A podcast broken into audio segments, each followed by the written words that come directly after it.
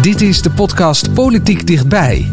Met Tobias den Hartog en Thomas Brouwer. Het gaat deze zomer meer dan ooit om de poppetjes in Politiek Den Haag. Met welke lijsttrekker gaan de partijen de verkiezingen in? Een nieuw gezicht of kiezen ze toch liever voor een vertrouwde naam met ervaring? En wat doet Pieter Omzicht? Wordt hij de gamechanger van de komende verkiezingen?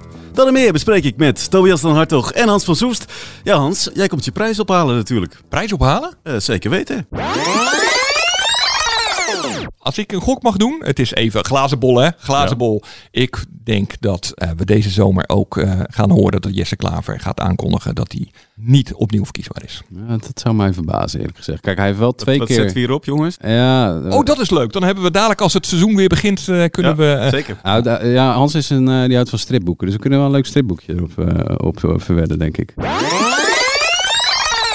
Dit was in de laatste podcast. Ja, ik vrees dat ik deze weddenschap dus eigenlijk verloren heb. Want ik, ik ging er eerlijk gezegd echt vanuit dat Jesse Klaver niet terug zou keren naar de verkiezingen. En waarom? Ik kan wel even verklaren waarom, waar die logica eh, eh, vandaan kwam die dus niet bleek te kloppen. GroenLinks en PvdA gaan op in iets nieuws.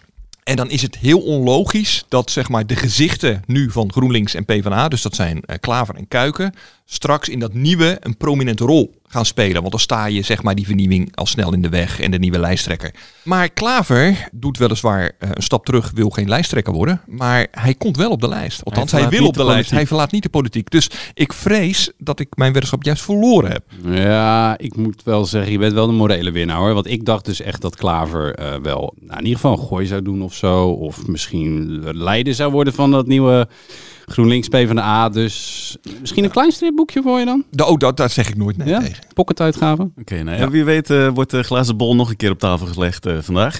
We zaten sowieso eh, de laatste podcast niet met alles goed. Want Frans Timmermans, we hadden Mhm. mooi gekopt Episch. waarom Frans Timmermans niet de lijsttrekker Ja. wordt van de PvdA Ja. GroenLinks. En eh, Boy, were we wrong. Ja, nou, ik moet wel Ja. zeggen, het was een beetje een gewaagde kop. Hè? Een beetje zo'n zo'n clickbait kop, eerlijk gezegd. Maar eh, eh, in alle eerlijkheid, ja, ik, ik dacht echt dat hij niet eh, eh, zou neerdalen uit Brussel eh, naar de, de polder om het hier nog een keertje op de kar te trekken. Dat, Nou ja, dat en- gaat hij wel doen. Ja, en ik had gedacht, hij wil wel terug naar de polder, alleen niet op de lijst. Dat was mijn gok. Ja, ik bedoel, ik, premierskandidaat ja, ik, of dacht- zo. ik had verwacht dat hij gaat als een soort premierskandidaat voor die nieuwe fusiepartij GroenLinks, PvdA of Verenigd Links, of hoe ze zichzelf ook gaan noemen dadelijk op die verkiezingsposters, dat weten we nog steeds niet.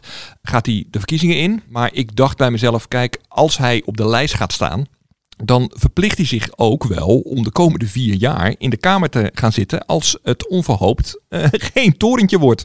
En dat zag ik Frans Timmermans met zijn staat van dienst en zijn eh, baan in Europa die hij nu opzegt, zijn droombaan, eh, niet doen. Maar eh, hij doet het wel. Dus ik heb me echt vergist daarin. nog, meer, hem. nog meer koppen die we nu alvast kunnen neerleggen, zodat we... Nou ja, we gaan het volgens mij eh, later deze uitzending nog hebben over Pieter Omtzigt. Daar gaan we denk ik ook wel een voorspelling voor doen. Dus wie weet zitten we daar ook weer naast. Nou ja, dan komen we daar gewoon de volgende keer weer op terug. Zo makkelijk. Wij zijn daar zo makkelijk. het Als is we iets hebben geleerd van de politiek is Ja. het sorry zeggen. Dus, ja, eh, precies. Maar ik, ik, ik moet wel zeggen, ik, ik, ik, was laatst eh, van de week was ik, eh, hè, want het is nu reces, dus het is iets rustiger. Ik was s'avonds een rondje fietsen eh, op mijn wielrenfiets en ik, ik nam een verkeerde afslag, dus dat werd een veel te lange tocht. En toen had, toen had ik op mijn oor had ik de podcasts in de loop naar de kabinetsval. Dus die van ons, van NRC, van eh, Vullings van de Wulp.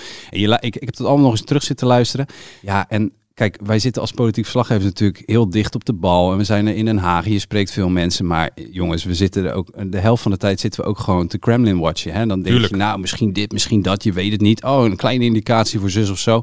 Heel vaak weten wij het natuurlijk ook niet. En hoe vaak we ernaast zitten, wij ook met z'n allen werkelijk, is echt ongelooflijk. Eh, dus dat is wel de bijsluiter die eh, eh, eh, ook gewoon, ja, dat hoort bij ons werk. Het is gewoon, eh, je probeert eh, eh, soms een eh, voorspelling goed te doen, maar eh, ja, soms kun je gewoon niet in het hoofd van die politie, politie eh, kruipen. We zijn eh, volledig ingedekt. We kunnen gaan beginnen. Dat doen we dan met Kamerleden die bij de volgende verkiezingen niet meer verkiesbaar zijn. Sylvana Simons stapt uit de politiek. Dat meldt de Volkskrant zojuist. En ze is nu nog partijleider van Bijeen. En ook fractievoorzitter Farid Azarkan van Denk verlaat de politiek. Dat liet hij eerder vanavond via Twitter weten. Ik ben eh, 15 jaar aanwezig in het eh, maatschappelijk debat. Doe graag iets voor de samenleving. Laatste 6,5 jaar als eh, Tweede Kamerlid voor Denk. De laatste 3,5 jaar als politiek leider. En het is voor mij nu tijd om ook eh, een andere keuze te maken en nog andere dingen te doen. SP Tweede Kamerlid Peter Quint stelt zich niet opnieuw verkiesbaar. Hij zit sinds 2017 in de Kamer en is onder meer woordvoerder onderwijs en jeugdzorg. De SP'er wil meer tijd doorbrengen met zijn vrouw en dochters, maar zegt ook dat politiek Den Haag hem steeds meer is gaan tegenstaan. Hij is na Renske Leijten het tweede markante Kamerlid van de SP dat vertrekt. Tobias, over welke vertrekker heb jij het meest eh, verbaasd? Nou, in zekere zin zou je kunnen zeggen dat het vertrek van eh, Simons en Azarkan mij meer heeft verbaasd dan van die anderen. Want bij die SP'ers, er zitten een aantal bij die al, al, lange tijd in de Kamer eh, zaten. Die raakten ook wel een beetje teleurgesteld. De SP beukt vanaf de zijkant in op zo'n kabinet, maar krijgt zelden een handreiking of iets gedaan. Dus daar begrijp ik de teleurstelling en de verzuring wel van. Maar Azarkan en Simons me in die zin verbaasd dat dit kabinet begon natuurlijk onder hele moeilijke omstandigheden. Er was veel, eh, veel eh, oud zeer vanuit die formatie die dramatisch was ver- verlopen. Het was een doorstartkabinet wat eigenlijk helemaal niet met elkaar wilde. Het, was een moedje. Er werd toen destijds eh, nieuwe politiek, nieuw leiderschap beloofd en zo. En eigenlijk zou je kunnen zeggen dat Azarkan, die toen begon als politiek leider van Denk, en Simons, die droeg ook een beetje die belofte van een andere politiek in zich. Hè. En die bleven daar ook tot het einde op hameren van wat, wat de koers is van deze, van deze coalitie in dit kabinet. Dat is niet, dat is niet oké, dat is niet goed voor het land. Dat is een fundamenteel verkeerde keuze. En ik dacht, nou, nu al die kopstukken van die generatie verdwijnen, hè, eh, Hoekstra, Rutte enzovoort, eh, de jongen, dan zou je kunnen zeggen, oké, maar dan is het nu aan ons. Dan gaan we nu cashen. We hebben nu die oude garde weg, eh inkomens er nieuw. En Maar het is toch niet zo dat nu ineens, nu Hoekstra en zo weggaan, eh, Denk ineens eh, de 20 zetels bij gaat Nee, halen? nee, nee. Eh, Maar ik dacht meer voor in hun hoofd. Weet je wel, Mhm. dat, je, dat je dan denkt, nou oké, we hebben nu een schone lijn. ja, dan gaan we op nu, die manier. Ja. eh, gaan we nu eens... eh, ja. Nou, tegelijkertijd... Dat was mijn idee Ja. daarbij. Daarom verbaast het me meer dan die andere vertrekkers, eerlijk gezegd. Ja, nou ja, nieuwe politiek was wel heel erg eh, de afgelopen jaren. Elke politicus vond dat nieuwe politiek moest zijn datgene wat ik vind. Ja. Ehm, eh, dus in zoverre, ja, ik vond het debat in Den Haag was zo vreselijk zuur. Echt, eh, ik loop al best lang rond in Den Haag. En zeker de afgelopen twee jaar, het is echt niet meer te doen. Het is zo zuur. Al die kamerdebatten, dat ik eigenlijk, als ik ik, vind het niet zo heel erg als eh, een beetje eh, nieuw bloed eh, inkomt in de Tweede Kamer na de verkiezingen. In de hoop dat die nieuwe bestuurs, dat nieuw, die nieuwe politiek die iedereen, weet je wel, waar iedereen zo de mond van vol heeft, dat dat dan misschien ook eens een keer wordt dat we niet alleen maar bezig zijn met ik ben de enige, mijn gelijk is het enige gelijk wat er telt en de rest moet allemaal eigenlijk dood. Ja, man, dat hebben we toch zo langzamerhand wel gehad. Als je kijkt naar het vertrouwen in de politiek onder kiezers, hoe laag dat is, dat komt echt niet alleen maar door Mark Rutte en het kabinet. Dat SCP-onderzoek blijkt, dat komt net zo goed door de Tweede Kamer, waarvan heel veel mensen zeggen van, wat zit hij daar in hemelsnaam eigenlijk alleen maar een beetje op elkaar in te hakken. Stop daar een keer mee. Dus wie weet eh, brengt dit ook gewoon wat meer lucht en energie en zuurstof in Den Haag en eh, gaat er weer iets moois nieuws bloeien. Ja, ja, dat zou... Ja. eh, En niet elk ver- eh, vertrek heeft ook dezelfde oorzaak. Hè. Bijvoorbeeld Renske Leijten. Zit ook gewoon al heel lang in de Kamer. Wilde eigenlijk, eh, daar heeft ze ook nooit een geheim van gemaakt, bij de vorige verkiezingen al niet meer eh, meedoen. Domweg omdat ze, dat ze ook gewoon moe was. Het is echt wel heel zwaar, hè, dat werk wat ze doen. Ze heeft ze toch laten overhalen om het toch nog één keer te doen, omdat die toeslagenaffaire nog niet was afgehandeld. Maar die gaf eigenlijk al lang geleden aan, dit is echt wel mijn laatste, laatste kunstje hier in Den Haag. En zo zitten er wel bij heel veel mensen ook gewoon ja, hele andere redenen achter. Het is echt niet opmerkelijk dat als er verkiezingen aankomen, dat er zitten, is er altijd een groep zittende Kamerleden dat zegt: Oké jongens, eh, voordat eh, eh, de kieslijsten worden opgesteld, ik doe niet mee. En bij de een is dat omdat ze weten, ik kom toch niet op een verkiesbare plaats. Bij de andere is dat gewoon van, joh, ik doe het nu al zo lang. eh, het wordt echt tijd voor iets anders. En ja, en bij een, een, derde is het inderdaad toch een beetje teleurgesteld zijn in het werk. Nou ja, een aantal SP'ers die vertrekken geven dat aan, hè, zoals Peter Quint. Dus er is ook niet echt een, een, een oorzaak voor aan te wijzen waarom die er nu ineens zoveel namen zeggen, eh, ik stop ermee. Bijvoorbeeld Lilian Helder eh, heeft, het de is nu vrij, ja, van de PVV. eh, het is nu vrijdag als we dit opnemen. Vanochtend bekendgemaakt, ik stop ermee. Ze heeft er niet echt een reden bij aangegeven nog. Ze is ook niet bereikbaar voor commentaar. Behalve dat het om persoonlijke en inhoudelijke redenen, zijn, redenen heeft dat ze ermee stopt. Ja, maar ja, ook helder. Hij zit al sinds 2009 eh, in de Kamer. Ja, ik kan me ook voorstellen, op een gegeven moment wil je een keer wat anders. Er verdwijnt wel een hele bak aan ervaring ook uit de Kamer dan. Nou ja, dat is natuurlijk wel een, een probleem. Ik bedoel, ik zei, er zitten voordelen aan. Hè? Een nieuw zuurstof, eh, er kan weer eens nieuws bloeien in, in Den Haag. Maar het nadeel is natuurlijk wel dat de ervaring in Den Haag neemt elke verkiezing verder af. Als je kijkt naar wat de gemiddelde ervaring is van een Kamerlid, eh, wat nu zit, dat is nu iets meer dan vijf jaar.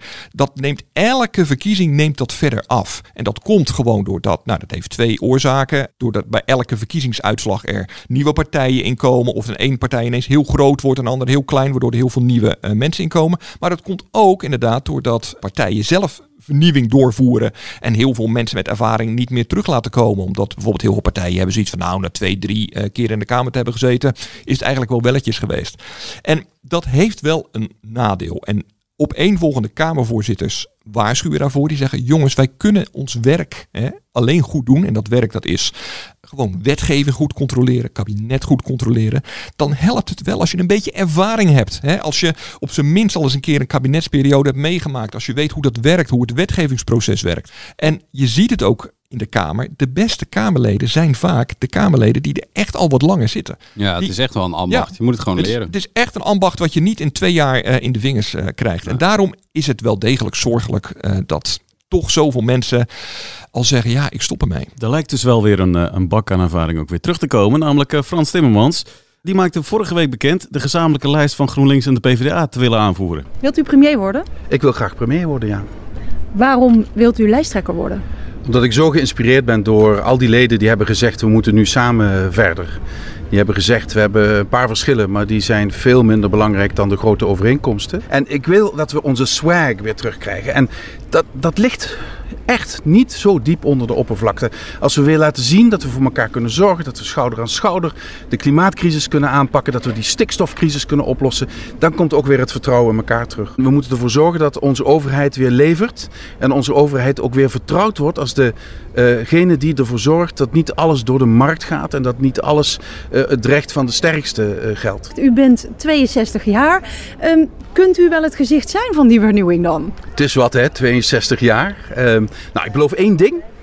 Ik zal eh, in de campagne geen misbruik maken van het feit dat sommige van mijn concurrenten heel jong zijn en zeer onervaren. Ja, die grap die, eh, die leent hij even, hè Hans? Ja, die leende die inderdaad van Ronald Reagan. Eh, die heeft hem ook een keer gemaakt in de verkiezingscampagne. eh, toen hij voor de eerste keer opging voor de eh, president in 1980 of 79. Sorry dat Ik was dat er niet even bij. niet eh, eh, meer paraat heb. Nee, je was zo jong, Thomas. Je was, hij is zo jong.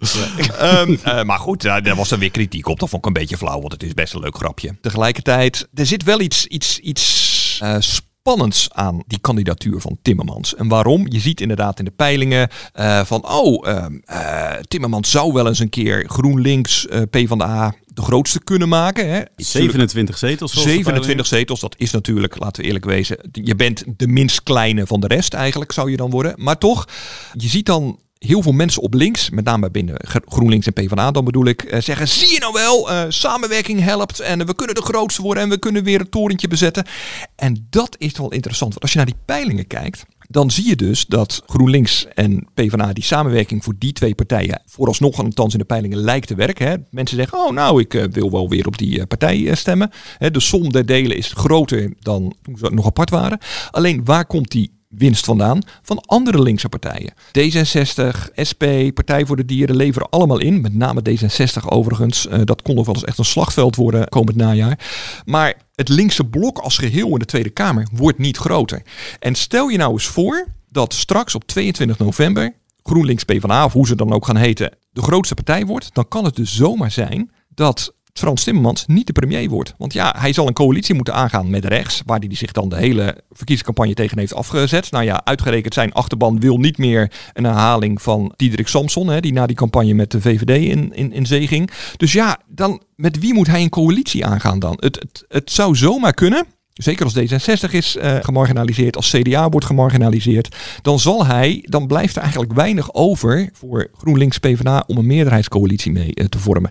En dat kon nog wel eens een probleem worden. Een soort van herhaling van de verkiezingen van 77, toen Joop den L uh, de grootste werd, maar ehm, wel in de oppositie belandde. Frans Timmermans wordt gepresenteerd. Dan aan de ene kant heb je heel veel positieve reacties. Aan de andere kant komt er ook heel veel negativiteit los. Hè? Mm -hmm. Ja, hij is wel de Kijk, je zag het bij Kaag, die had dat ook. Die, die heeft ook die bedreigingen zijn natuurlijk een excess. Maar ook in de, de wat gematigdere critici van Kaag is altijd die elitaire vrouw gebleven die het volk wel even zou kunnen vertellen, gaan vertellen hoe we ons leven moesten leiden, vergroend en verduurzaamd en zo. En dat heeft Frans Timmermans ook, wou je zeggen? Ja, die heeft. In ieder geval dat beeld wordt wel op hem geplakt. Ja, die heeft dat. Plus, hij komt uit Brussel, wat gewoon, en nu komt hij van de, uit Brussel vandaan, wat gewoon een heel slecht imago heeft in, in Nederland. Hè. Momenteel is het natuurlijk al de Brusselse bureaucraten en daar wordt alles bepaald en we hebben niks meer te zeggen. Dat is wel een beetje de, ja, een mare die post heeft gevat. En hij is de verpersoonlijking van die twee dingen. Dat is voor een groot deel van de, uh, van de mensen.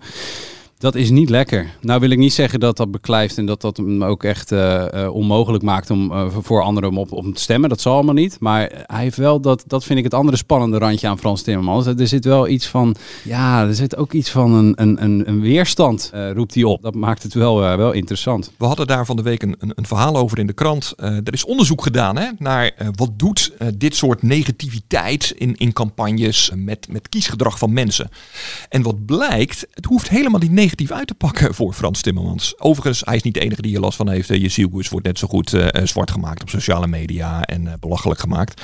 Maar er is namelijk ook een effect bij een groep kiezers.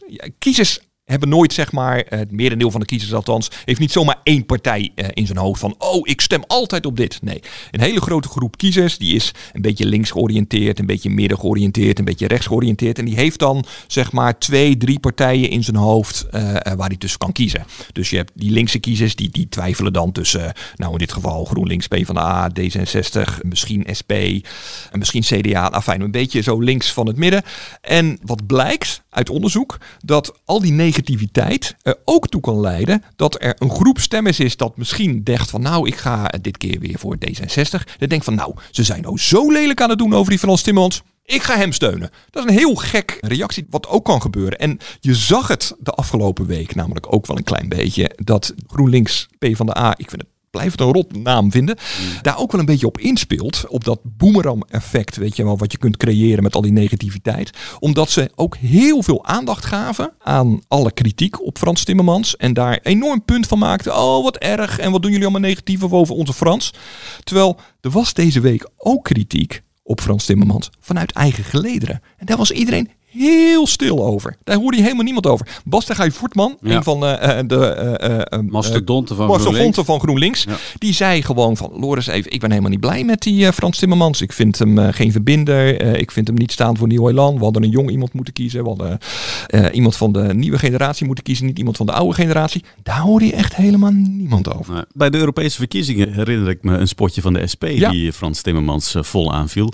Dat eh, viel Dat- inderdaad niet. eh, Nee, dat werkte dus. Nee, dat pakte in zijn voordeel uit juist. Dus ehm, een negatieve campagne voeren of negatief doen over een bepaalde kandidaat. Dat, ja, dat, dat, dat heeft dus niet per se effect. Kijk naar Geert Wilders. Ik bedoel, er zullen weinig politici zijn die zo worden eh, gehaat eh, door een deel van het electoraat als Geert Wilders. Hij heeft er geen stem minder om gekregen. Het doet me ook vaak denken aan Rutte. Bij die laatste twee campagnes voor de Tweede Kamerverkiezing van Rutte. Hè, dat, het- dat, het- alles, alle ballen was op. Het was, alle aanvallen gingen op Rutte. Hè, bij die verkiezingsdebatten ook. Van eh, dit, dit, dit tijdperk moet nou maar eens een keertje klaar zijn. Enzovoort. Dat is twee keer mislukt. En je, je, merkte bij de, eh, als ze dan gingen pe- peilen van eh, eh, waarom stemt u op de VVD en wat is de reden, dat er zaten, hè, dan kun je wel eens invullen van een tekstje gewoon van dit is mijn reden, weet je wel, anders namelijk. En daar zat heel vaak bij, ja, hij doet het toch maar gewoon, weet je wel. Hij gaat, er toch, hij gaat iedere dag maar toch weer gewoon naar zijn werk, ondanks al die kritiek en lelijke aanvallen. Dat is een sentiment wat denk ik gewoon ook in Nederlanders zit. Zo van, oh ja, oh ja hij is het de kop van Jut. Nou, ik zal, ik, ik zal hem eens een, eh, een steuntje in de rug geven. Dan eh, eh, houden jullie misschien allemaal eens even je mond. Ja. Mooi voorbeeld hiervan is, eh, iedereen kan het zich het 1 april debat nog herinneren in eh, 2021. Toen die echt volledig werd afgemaakt eh, in de Tweede Kamer. Vanwege dat Pieter om zich functie al dus leugentje wat uit was gekomen. Ja, de volgende ochtend waren wij aan het Binnenhof en er is ministerraad en Rutte loopt naar het torentje En daar op het Binnenhof stonden gewoon allemaal mensen. Die waren daar speciaal naartoe gekomen om hem toe te juichen en te applaudisseren. Ik vond dat echt, eh, het was voor mij wel een eye-opener. Weet je wat, dat, dat wij zitten natuurlijk heel erg in onze Haagse bubbel. Hè, en wij, gaan, eh, eh, wij kijken heel erg Haags. Maar heel veel mensen van buiten Den Haag, die kijken naar die kritiek op een bepaalde politicus waar zij fan voor zijn. En die worden dan alleen maar gehard eh, door te denken van, ik zou eens even laten zien dat ik je wel steun. Nou, we gaan het zien met eh, Frans Timmermans, die overigens officieel nog niet de lijsttrekker is natuurlijk. Er- Oh ja, er Tot komt 4 een augustus. lijsttrekkersverkiezing. Ja, ja. Tot Sorry. 4 augustus eh, zou je nog kunnen melden. Ja. En een van de mensen die dat schijnt te overwegen is eh, Prem eh, Radikishun. Moeten we daar nog over hebben of kunnen we door? Door. We kunnen door. Top. Eh, naar eh, Pieter Omzicht dan. Want als we naar de peilingen kijken, dan wordt er heel vooral veel gekeken naar Pieter Omzicht. Gaat hij nu wel of gaat hij nu niet? Er zijn zelfs peilingen die zeggen dat Pieter Omzicht 46 zetels zou krijgen als hij mee zou doen. We kunnen inmiddels zelfs peilingen houden over wanneer, het, wanneer hij het bekend gaat maken. Want wij zitten dus al een hele week lang over eh, te bellen met zijn entourage. Die niet zo groot is hoor. Het is een klein groepje omzicht, zullen we maar zeggen. Maar wanneer hij in hemelsnaam nou gaat zeggen wat hij gaat doen. En nou schijnt het ergens volgende week te gaan worden. voordat hij op vakantie gaat. Het hoge woord is er nog steeds niet uit. Maar die peiling is inderdaad, eh, ja, ik denk dat hij eh, die van INO Research, dat hij die heel vaak er nog even bij pakt. Vlak voordat hij gaat slapen. En dan kijkt hij nog even op en denkt hij zo. Nou, 46 zetels. Zo. Ja, maar wat het met hem doet, daar kan ik. Nee, Eh, daar weten we we hadden het ja. dus aan het begin van deze eh, opname over, eh, weet je wel, Kremlin Watch. En we kunnen niet in het hoofd van eh politici kijken. Dat is wel de grote vraag. Wat doet dit met Pieter Omzicht? A, het kan hem natuurlijk sterken in de overtuiging van, oké, ik moet het dus doen. Eh, je ziet ook allemaal ingezonde brieven in de krant eh, van lezers die zeggen van, oh Pieter, jij bent echt de hoop van het vaderland. Jij moet het land redden. Doe het alsjeblieft, ga door. Dat kan je sterken. Maar ik zou me ook niet verbazen als dit eh, hem echt, echt angstig maakt. Ehm, Nog eh, meer druk opleggen. Ja, het legt. Kijk, de man komt uit een burn-out. Heel Nederland verwacht echt, echt een soort van alsof, alsof die ja, brood uit de hemel kan laten regenen. Dat is natuurlijk niet zo. En die druk en die onrealistische verwachtingen die een deel van het electoraat van hem heeft. Ik kan me zo voorstellen dat hij daar heel slecht van slaapt. Ja, want als we dan even de opties voor eh, Omzicht te doornemen. Hè? Eh, hij kan dus inderdaad zeggen, ik richt mijn eigen partij op. Ik ga daarmee door. Ik ga Ja. daarmee de verkiezingen in. Optie 2 is, Stoppen. ik verlaat de Kamer. Ja. En Optie optie drie 3 is, Ja, een, lijn, Ja. een lijnpogingje met het zieltogende CDA. Ja, Want daar het- het zijn wel is- wat struikelblokken vertrokken. Ja, het, het rare is, kijk, iedereen, iedereen, iedereen die ik daarover spreek, eh, in welk kamp dan ook, zegt nee, het is niet aan de orde. Het gebeurt niet. Dus daar moeten we dan maar van uitgaan. Maar nog steeds denk ik in mijn achterhoofd, het zou voor zowel Pieter Omzicht, die eigenlijk op zich best door zou willen, maar eh, waarvan ik me afvraag, wil die dan wel echt al dat gedoe met een eigen partij en dergelijke, als voor het CDA, wat gewoon dreigt te worden weggevaagd op 22 november, de beste oplossing zijn als het verleden wordt begraven en Pieter weer terugkeert in de moederschoot. Er zijn heel veel CDA'ers die hem echt met open armen zouden eh, eh, ontvangen. Er zijn heel veel CDA'ers de afgelopen jaren die hem ook echt geholpen hebben. Hè? Zowel eh, in zijn entourage in de Tweede Kamer als in de stichting die geld voor hem collecteert. Dat zijn gewoon actieve CDA'ers die allemaal nog hopen dat hij een keer terugkomt. Ik zou dat nog steeds het meest logische scenario vinden. Alleen, Ja, ja, het meest verstandelijke, hè? Maar, ja, het maar niet dat is heel meest- inderdaad ja. rationeel geredeneerd. Dat is waar. Ja, hier zit natuurlijk... En eh, iedereen zegt dat het niet aan de orde is. Dus nou ja, daar moeten we dan maar van uitgaan. ja, we gaan niet koppen deze podcast op eh, Nee, Pieter nee, nee, nee, nee. Ja, ik- ben ik ben niet bang om het mis te hebben, maar ik denk, ik denk nou iets, eh, dat we daar met die optie wat voorzichtiger moeten zijn. Ja.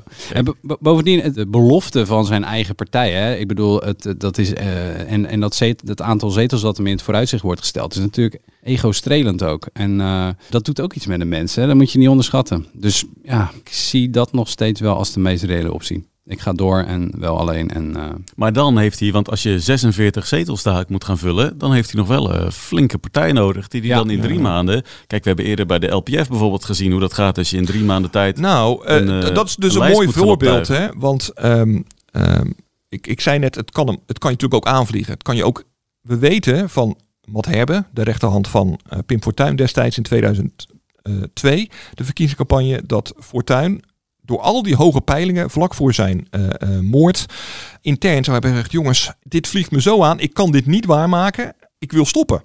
Dat is wat Herbe altijd heeft uh, gezegd. En eerlijk gezegd geloof ik dat ook wel. Van de week toevallig zei Caroline van der Plas in de Telegraaf ook nog dat het daar af en toe ook echt wel aanvliegt. Weet je wel, ja, alle druk, alle verwachtingen. de partij lijkt enorm te gaan groeien met de komende verkiezingen. Dat, dat vraagt ook wel iets van je. Hè? Uh, en iedereen gaat ook anders naar je kijken. En als je een eenpersoons uh, partijtje bent in de Tweede Kamer, dan vinden mensen je al lang leuk en sympathiek. En oh, je doet zo je best. Maar als je straks echt een grote partij leidt, dan, dan worden er echt wel andere dingen van je verwacht. Tuurlijk vlieg je dat aan. En ja, dat, ik, het kan toch niet anders dan dat dat omzicht ook enorm aanvliegt. Dat moet hij ook voelen in de, uh, als hij die peiling van INO Research, waarbij dat gehogen zetelaantal eruit komt, als je die, als je de, uh, als je die bestudeert, dan zie je ook, en dat is denk ik zowel een kracht, maar ook een valkuil, is hij, hij haalt heel veel stemmen weg bij BBB. Hij haalt stemmen weg bij het CDA, maar hij haalt ook stemmen weg bij D66, bij PvdA. Hij haalt over het hele spectrum. Haalt van links tot rechts. Van links ja. tot rechts haalt hij stem op. En wat, is, wat zou nou de gemene delen zijn van die mensen? Dat is niet dat zij willen dat ze in een rechts of in een links Nederland. Daarover zijn ze kennelijk verdeeld. Hè? Dat zijn de, de, mensen stemden op die andere verschillende partijen. Maar Pieter Omzicht's programma, als je nu de staat op gaat en je vraagt waar staat die man voor, dan zullen mensen zeggen, nou hij is eerlijk en hij vraagt door en het is een pitbull. Maar wat hij verder met het land wil, ik denk dat 9 van de 10 mensen geen idee hebben. Dus hij is nu ook een, een, een totale schone lei waar je alles op kan projecteren. Ja. Ja, alle wensen die je ooit had van hoe jij vindt dat Nederland eruit moet zien. Nou, dan kan je, dat, die kan je toevertrouwen kennelijk aan Pieter Omtzigt. En of je dat nou aan iemand vraagt. Hier. Want hij is goed. Want hij is goed. Hij deugt als mens, als Kamerlid, is de juiste. Je, je, je kan mensen van links en rechts aanschieten. Je krijgt hele verschillende beelden. Hè, vertel, uh, vertel mij wie jij ziet in Pieter Omtzigt. En ik vertel je wie jij bent. Dat iedereen, iedereen plakt zijn eigen messias op Pieter Omtzigt op dit moment. Ja, en, en, dat is. Um, maar dat moet hem ja, ook beangstigen. Tuurlijk. Want hij weet, ik, ga, ik heb gewoon stemgedrag als CDA gehad. Ik heb gewoon stemgedrag als, als uh, uh, het, het solo-Kamerlid gehad. Er zijn gewoon dingen waar hij voor staat en er zijn dingen die hij niet wil. Maar dat zijn die mensen nog niet gewaar geworden. En ik, ik kan me zo voorstellen dat dat hem ook wel eens naar de strot vliegt. Van ja, verdorie, ik ben uh, de panacee voor, voor iedereen. Ja, dat, dat, en dat ben ik natuurlijk niet. Dus ik denk dat dat ook nog wel iets is wat ergens in zijn achterhoofd ja. knaagt zo. Maar goed, uh, hij, moet uh, deze zomer wel gaan beslissen, want anders wordt het wel heel krap. Nou ja, sterker nog, het is uh, voor 5 augustus, want dan vertrekt hij op vakantie, geloof ik. Dus het, is... Ja. Ja. ja, ja, of daarna, hè? Ja, je hoeft pas eind augustus ja. hoef je je naam te deponeren bij de kiesraad. Ja. Dus ja, maar hij heeft in principe nog een maand. Maar en gaan we in de glazen bol kijken? Ja, ik, ja, ik wil best, ik wil best de bewering aan dat hij, dat hij het gaat doen onder eigen vlag. Hans? Ja, mijn gevoel zegt ook dat hij het gaat doen. Ja, ja zo en dan blijven we worden er geen prijzen. Ja, sorry. sorry. Nou, jij... zal, ik dan, zal ik dan zeggen dat hij het niet gaat doen en dan hebben we toch... Uh, ja. ja. Nee, maar ik, mijn gevoel zegt wel dat hij het gaat doen. Toch? Ja. Hij, uiteindelijk wil die, uh, vindt hij zijn werk te leuk en te belangrijk uh, om ermee te stoppen. Denk ik. Denk ik nu. Uh, vrijdagmiddag, wat is het, 28 juli? Ja, staat genoteerd. Wat hij in ieder geval niet uh, lijkt te gaan doen is zich aansluiten bij BBB. Caroline van der Plas van BBB die heeft uh, laten weten dat ze geen premier wil worden. Inderdaad, wat jij zei al Hans, uh, vanwege de druk en omdat ze vliegangst heeft. Dat en, hoort er namelijk bij als premier. En, en, liever niet op hakken loopt. Ja, en liever niet op hakken en, en netjes gekleed al die regeringsleiders zou willen ontvangen of daar naartoe gaan.